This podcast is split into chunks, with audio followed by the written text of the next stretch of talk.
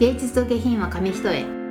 この番組は芸術も下品もたしなめる感性を磨くことを目的とし日々生活する中で面白いと感じたことや心に響いた作品などを共有し合うことを通して人間性を高めていくことを目指すものです。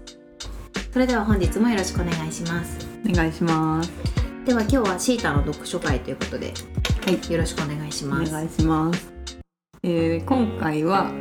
えー以前から気になっていた本なんだけど、うん。三島由紀夫レター教室ってういうん。本を読みました、大好きな三島さん。三島さんね。三島さん、まあ、タイトルの通り、うん。一応手紙の書き方講座みたいな感じなんだけど、まあ、今の時代で手紙を書く人なんてほとんどいないかなって思うんだけど、私もやっぱりあんまり書かないし、うで書いたとしても友達の誕生日にメッセージカードつけたりする程度なんだけどそれもやっぱなんかちょっと書きながらどっか形式待ってる気がしたりして、なんかこれもらって嬉しいかなとかうん。考えちゃうとなんかちょっと寂しいさ冷めた自分もいるなみたいな思ってたんだけど、だけどまあじゃあなんでこの本を読んでみようかって思ったかっていうと、うん。まあ、ちょっとつまらなそうだなって思ったからっていう。のがあってだけどやっぱりその作者が三島由紀夫っていうので、その手紙っていうあんまり実用的ではないようなうんテーマに、でその何を語ってるんだろうなっていうその興味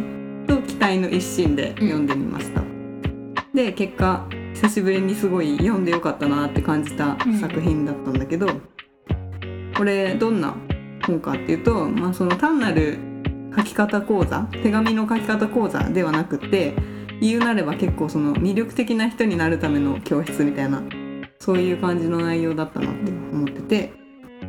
でそのそれが何でかっていうとやっぱりその人との距離感を見誤ればその人間関係って一気に破綻してしまうとかそういうことってそのやっぱり古今東西変わらないことだと思うからその単なる手紙の書き方っていう意味での話ではなくってその人間関係というかその自分の魅力を発揮して他人と関わるために何が必要かみたいな結構そういう深い心理についてあの話されてる内容だったから刺さったなっていうふうに思ってます。で作品についてなんだけどあの形式というかジャンルは小説になっててその5人の登場人物による手紙のやり取りだけで構成された作品になってでその手紙を通して恋心とか嫉妬とか性欲とか物欲裏切りみたいなそういうその5人の登場人物のさまざまな感情が描かれてる。でその、まあ、レター教室っていうタイトルだけあってその各手紙にはうん古風なラブレターとか身の上相談の手紙とか陰謀を打ち上げる手紙とかそういうジャンルごとにその手紙のお手本みたいな感じで実例としてグルーピングされててで最後に作者から読者への手紙っていう形でその手紙っていうものが果たす役割に関する著者の考えっていうのと私たち読者へのアドバイスが述べられているっていうそういう構成になってます。で学んだことを3つほどまとめたんだけど、うんえー一つがまず感情を話せる人って魅力的だっていうこと。でこれその最後の章の作者から読者への手紙に書かれていた内容からこれが一番のメッセージだったのかなと思ったんだけど結構その多くの人にとって、まあ、その他人の身の上話にはあんまり興味がないと思うんだけどそれとやっぱり同じようにその自分の身の上話っていうのも他人にとってはあんまり興味のないことだと思うんだけどで結構まあこれについてはいろんなところで今言われてるような気がしていて、まあ本とか読んでても結構書かれてるかなって思うんだけどだけどその多くの本の結論ってだから相手の話を聞きましょうみたいなそういう風に書かれてることが多いかなと思ってでもそれだとやっぱりその自分の話したい感情ってじゃあどこに追いやったらいいのかっていう、そこが結構その聞くっていうだけだと自分にはストレスになったりするかなって、本当にその聞くのが楽しくてやってるんだったら問題ないけどそうストレス溜まっちゃうならどうしたらいいんだろうっていうのでっていうのを考えるとその感情を話すっていうことができると聞いてる側も面白いし自分も話してて楽しいっていうそういう風になるのかなっていうのを結構この作品を読んで思って例えばその飲み会の席とかで相手の話を聞いててなんか相手がその何をしたとかどんなことがあったみたいなそういう話ってつまらないなって思うことがあっても結構その目の前の相手が何か感じたこととかそういうのを思いのままに話してくれてる時ってね,、その興味がないとかっていう感じはあんまり起こってこないなと思って。でやっぱそのむしろ自分にもその感情が伝染してきたりとかだからまあその愚痴とかって盛り上がりやすいのはそういうとこにもあるのかなと。ああ悪口とかね。そうそうそう。あ分かるっていうので、お互いにね話す方もすっきりして聞いてる方も楽しくなっちゃったりするのかなみたいな。思って。まあだだとするとやっぱりその相手を退屈させずにかつ自分の正しい自分も楽しい会話のポイントってその楽しかったとか嬉しかったとか悔しかったっていうそういう自分の気持ちを素直に打ち明けるっていうことだなっていうふうに思えて結構学びになったなっていうこれからそういうことを意識して会話をしようかなっていうふうに思ってですね。だけどやっぱりそのちょっと暗い感情ばっかりだと逆効果というか暗くなっちゃうかなって思うのでまあその他人に対する嫌な感情自体は別にダメだとは思わないけどやっぱりその自分がじゃあなんでその悔しいと思ったのかみたいなそういうその自分の感情の方にフォーカスできるといいのかなっていうふうに思ったしやっぱりその実際になんかその悔しいっていう感情って本人的には認めたくないことかもしれないけど客観的に見ると結構その理想を掲げて悔しがってる人の姿って魅力的に見えたりするよなっていうのでやっぱりその感情を出すっていうのは意外とあの自分を生かすっていう点で結構大事なことなのかなっていうのを学びました。であともう一つしたあの面白いなって思った考え方が戦略的に間違えるっていうこれはその作品の中で氷ママ子っていう英語の先生をしている婦人がいるんだけどこの人からの英語で手紙を書くコツっていう内容の手紙に書かれていたもので引用で、えっと、時々ちょっと文法やスペリングを間違えなさい。外国人の手紙や子供の手紙にはこれがなくては風味がありません。People tells me ぐらいな間違いはご愛ご愛敬でこれを発見すると受取人は優越感とともに幸福になります。そう。でここを読んでやっぱその結構さ韓流アイドルとかうん。に片言の日本語で話したりするのを見てその可愛いなって思うんだけどやっぱそれでその頑張って日本語で話そうとしてる姿とかなんか大人なのに簡単な言葉で間違っちゃう姿とかそういうのもやっぱり可愛いなって思わせたりその愛嬌が増してるなっていうのがあるから結構なんかそうそれを思い思い出したんだけどまあでも結構私がここで学んだのはその対立から降りるっていう考え方。これって結構その外国の勉強とかに限らず仕事とかあの円満な人間関係を築く上でもいい考えだなって思ってなんか使っていこうっていうふうに思いました。ただそのあまりに度が過ぎると本物のバカだなって思われると思うのでそこはちょっと塩梅を測る必要があるのかなっていう。思いましじで、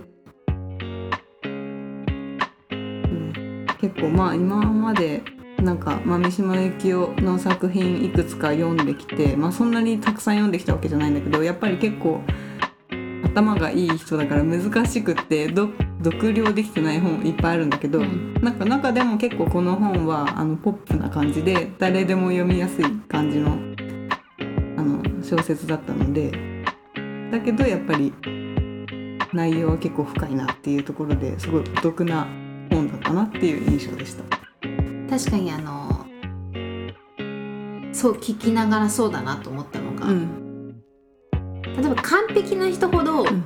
ミスしてる姿見ると安心しない、あーあるね。そっかこの人でもうん。ミスするんだなみたいな、ね。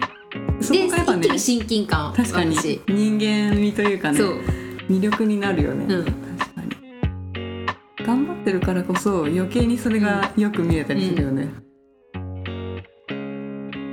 それと一緒なんだろうね。ね。そうなんだよね。なんか自分にとってはマイナスだと思ってる感情とかもうん。意外とプラスになったりするんだなっていうね、ちなみにこのシータンのうん。三島由紀夫の方も2回目なんですよ収録だ私が単純に1もう一回目そう何言ってんのか分かんなくて 編集してた時にねちょっともう一回。やっぱね、結構時間が経ってもう一回よく考えてみるとあれそういうことじゃなかったのかなとかね、うんうんそのこういうことが言いたかったのかなっていうのが結構後からね、まうん。止まってきて、できっと配信されるうん「私のすごい左利き」っていう本がね、うん。きっと同時配信かな、うん同時に配信する、うん。それもあの2回目なんですよ。そうそう、でさい気づいたのが、うん。さっきシータンにすごい分かりやすかったって言われて、うん。気づいたんですけどあこれが発酵の力だなっていうもので、うん。あの初回の方かな？中盤ぐらいにあの富山茂彦さん茂彦さんって方が書いた「思考の生理学」っていう本を私紹介してるんですけど。有名なやつね。そう。そこであのなんだ考えが考えを発酵させるっていう話が出てくるんですね。でなんかビールと発そう酵ビールの発酵の話に例えて、こう一度生まれた思考も一回寝かせて発酵させるとあのよりなんかこう、まあ、ブラッシュアップされるっていうような、うん。まあ、話なんですけど、うん。まさにこれって発酵だなと思っていて、い発酵されて何がいいかって思った時にあの無駄がそぎ落とされるなと思ったんだよね。そうね。確かに。この1回目から2回目の間に、まあ、なんとなくさちょっと考えるじゃんその、うん。すごい左利きのことうんもうん。一回やって終わりじゃなくてなんとなくやっぱ頭に残ってるから、そうね。アウトプットするから余計に残ってるよね。で2回目やる間に結局大事なのってここだったなっていうことをうんうん。なんか分かってくると、確かに確かに。その1回目が分かりにくかった理由が無駄な話が多い。確かだけどそこがね。そぎ落とされて、うん。2回目はもう本当に、ね。そう必要なとこだけ言ってるから余計分かりやすくなるそうかもそうかも。あこれまさに発酵ってこういう力があるんだなだねっていうことをなんかちょっと今ね感じました。そうだよね。なんか本質がた見えて、であのそうだね。いらなかったものとか、うんあと自分の言葉でまとめられるようになってる気がするよね、うんうんうん。時間が経って本当に自分の中で理解できて消化みたいな。なんか提案書とか作る時も一緒だなと思っていてうん。一回まずは自分が書きたいものをバーって書くんだけど、うんいや書きたいことありすぎて情報量が多くなるのうね。んで私もその富山さんの発酵の話を見てから一回その提案資料寝かせて寝かせておくともう一回時間経ってみた時にいやなんでこれ書いたんだろうみたいなことが結構あーねでそれをそぎ落としていくとうん本当に伝えたいことだけが残るのね、それもなんかね発酵の力だな確かに。一回をね全部書き出すっていうのは。ね。これ入ってるのちょっと今ね消防車がなんか音が入っちゃってますが。そうなんだよね。結構ねやっぱ時間を送ってうんだから私も今のシータンの三島さんの本うん。すごいすんなり入あってきた。うん。よかった。あなるほどなるほどと。思ってわかるすごいわかりやすかった。かといっちゃ2回今度からやるかって2回はできないんだけどね。そんな時間はないかそうそうそうそう。1回の精度を上げていかなきゃいけないんだけど。一回やっぱ自分でそうあのそう自分でやればいいんだよね。これやる前にね。そう。なんだけどギリギリまで準備しちゃうそう。あ今読まなきゃってそう。前日まで読んで。そうそう 今もこれ撮る前にさっき2人でカフェで追い込んでまとめてみたいな。そんな感じで。そうなんだよね。余裕。今年はちょっと余裕をね目指したいな。余裕のある、そうなんだよね。そうそう。ギリギリにやるからこそ まとまるっていうのもあるんまあだよね。確かにね。そうなんだよね。時間あるとさなんかねダラダラしちゃうから。そう。そうなんだよね、うんこの間会社でさあの論文を出さなきゃいけなかった時に、いや今回はいつも結構さ基本ギリギリな人間なんだけど、もうちゃんと1週間前に出そうって思って、うん。締め切りの。そう。でそれで自分の中でもうこの日までにはって決めて、うん。出したらやっぱりそのなんだろう。普通だったらささ期限が期限に出すが目標になっちゃうじゃん。最後の。うんだけどやっぱり余裕があるからその内容を自分の中でちゃんともう精査した状態で出せて、結構満足できた、うん。直す期間あるもんね。そうだね。そこが提出期限が100点の日だとするとなんかねその前で50点で1回出して直して100点目指した方がいいなそうだよね。そこをね締め切り日で100点目指したらそれが100点じゃない可能性あると思うと、そうだね。早めに出した方がいいなと思うんだけどなかなかできないそれが。ね。目とやっぱ提出物早い人ってそれだけでなんか信用できるよね。ああるよね。マジでそれができないんだけどそう私は。ギリギリより絶対早い方が。そうギリギリで生きてる人間。確かに。リアルフェイス。ねちょっとね思い出すよねその。懐かしい。懐かしい。今の人は分かんないのかな、ね。